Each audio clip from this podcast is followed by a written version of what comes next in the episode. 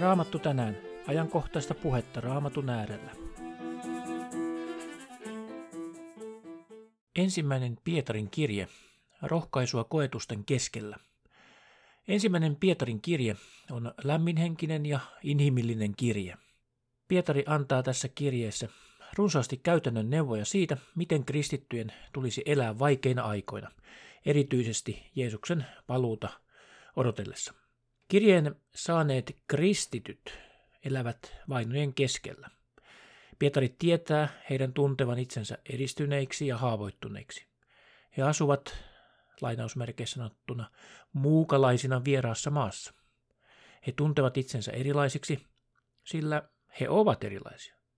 Pietari pyrkii innostamaan lukijoitaan näyllä siitä, mitä Jumala on tehnyt heidän puolestaan Kristuksessa. Pietari rohkaisee heitä tekemään sitä, mikä on hyvää, olipa ulkonainen tilanne miten vaikea hyvänsä. Pietari tunnetaan toivon apostolina. Siinä, missä Paavalia usein kutsutaan uskon apostoliksi ja Johannesta taas rakkauden apostoliksi. Pietarin nimihän oli aluksi Simon, joka tarkoittaa kaislaa. Jeesus antoi hänelle uuden nimen Pietari, joka merkitsee kallio.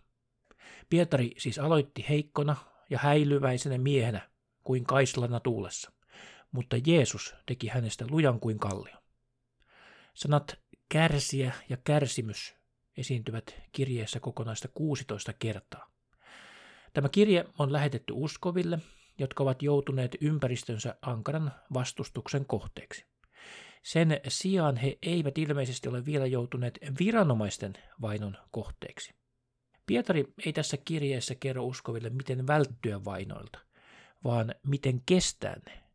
Painopiste onkin siinä, että uskovat käyttäytyvät jumalallisella tavalla vihamielisessä maailmassa, ei vaikeuksien välttämisessä. Niinpä kärsimys on kirjeen ydinasioita ja yksi useimmin käytettyjä sanoja siinä. Pietari haluaa myös muistuttaa lukijoitaan pelastuksesta, joka on heidän asenteensa perusta kärsimyksen suhteen. Ja sitten hän haluaa selittää, miten käsitellä kärsimystä. Saamme tässä kirjassa kehotusta ajatella uskomme keskeisiä totuuksia. Niinpä Jumalan armo on avainasia niin kirjeen alussa kuin sen lopussakin.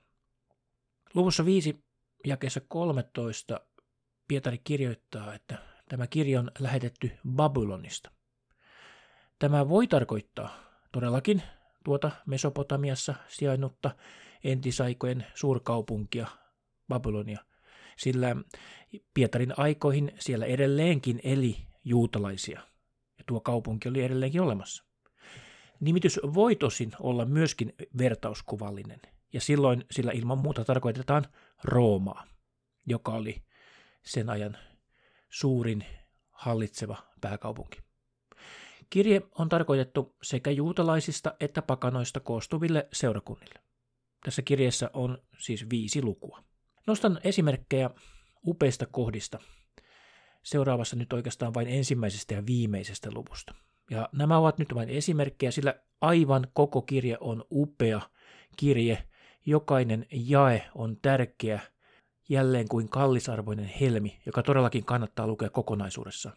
Mutta nostan esille joitakin lempikohtiani tästä kirjeestä. Ensinnäkin Pietarilla on hyvin selkeä kuva Jeesuksen Kristuksen olemuksesta ja merkityksestä. Hän esittää myös hyvin selkeän kuvan kolmiyhteisestä Jumalasta. Isä, poika ja pyhä henki tulevat kaikki hyvin selkeästi kuvatuiksi. Ja Pietari selittää, mikä on kunkin jumaluuden persoonan osuus pelastustyössä. Luen nyt heti aluksi ensimmäistä luvusta aika pitkän pätkän, mutta tässä nimenomaan tämä kolminaisuus tulee hyvin keskeisesti esiin. Alkaen heti jakeesta 1 aina jakeeseen 12 asti.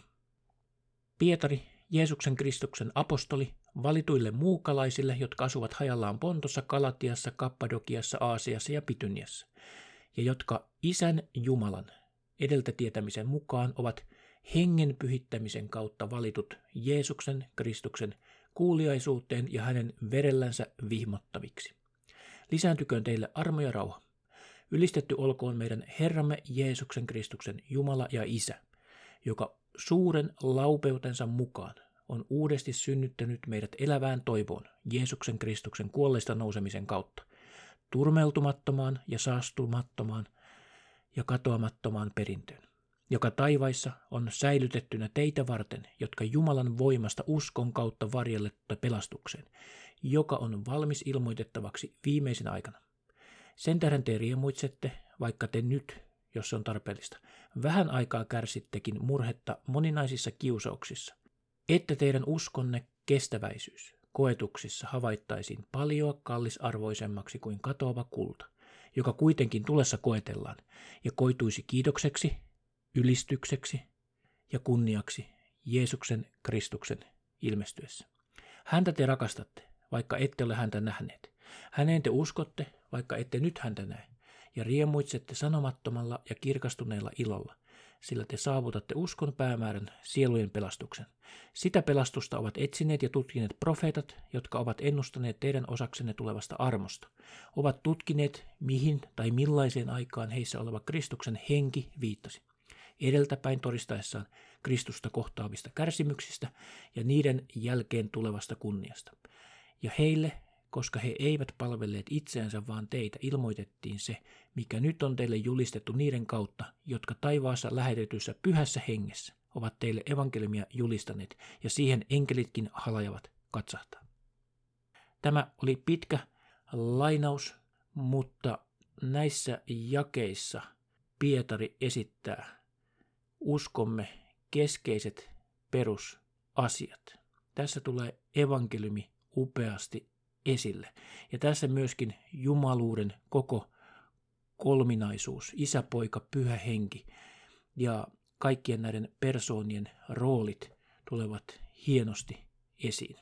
Tässä on evankeliumi hienosti tiivistettynä näissä jakeissa. Edelleen myös seuraavassa, edelleen olemme luvussa yksi, tulee Pietarin esittämänä tämä Jeesuksen veren evankeliumi, pelastus Kristuksessa ja iankaikkisuuden toivo hienosti esiin. Pietari nimittäin julistaa jakeesta 17 alkaen näin. Ja jos te isänänne huudatte avuksi häntä, joka henkilön katsomat tuomitsee kunkin hänen tekojensa mukaan, niin vaeltakaa pelossa tämä muukalaisuutenne aika, tietäen, ette te ole millään katoavaisella, ette hopealla, ettekä kullalla lunastetut turhasta isiltä peritystä vaelluksestanne, vaan Kristuksen kallilla verellä, niin kuin virheettömän ja tahdattoman karitsan. Hänen, joka tosin oli edeltä tiedetty jo ennen maailman perustamista, mutta vasta viimeisinä aikoina on ilmoitettu teitä varten, jotka hänen kauttansa uskotte Jumalaan, joka herätti hänet kuolleista ja antoi hänelle kirkkauden, niin että teidän uskonne on myös toivo Jumalaan. Pietari kuvaa raamatun merkitystä ja arvovaltaa upeasti. Luku 1, jakeet 24 ja 25. Ruoho kuivuu ja kukkanen varisee, mutta Herran sana pysyy iankaikkisesti. Ja tämä on se sana, joka on teille ilosanomana julistettu. Hienosti Pietari kuvaa tässä raamatun iankaikkista merkitystä. Jumalan sanat pysyvät iankaikkisesti. Tämä kirje loppuu upeaan ja rohkaisevaan kehotuksen. Tämän lainauksen myötä, joka tulee viimeisestä viidennestä luvusta ja kestä kuusi alkaen, tämän myötä toivotan teille kaikille Jumalan armoa ja siunausta tähän päivään.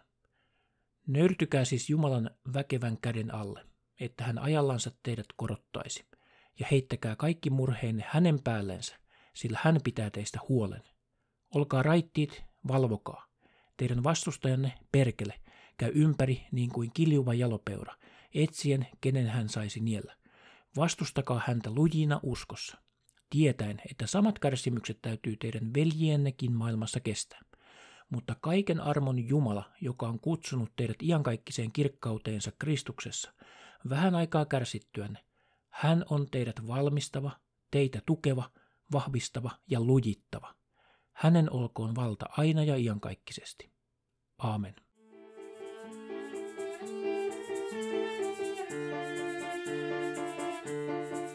Maranata, Herramme tulee.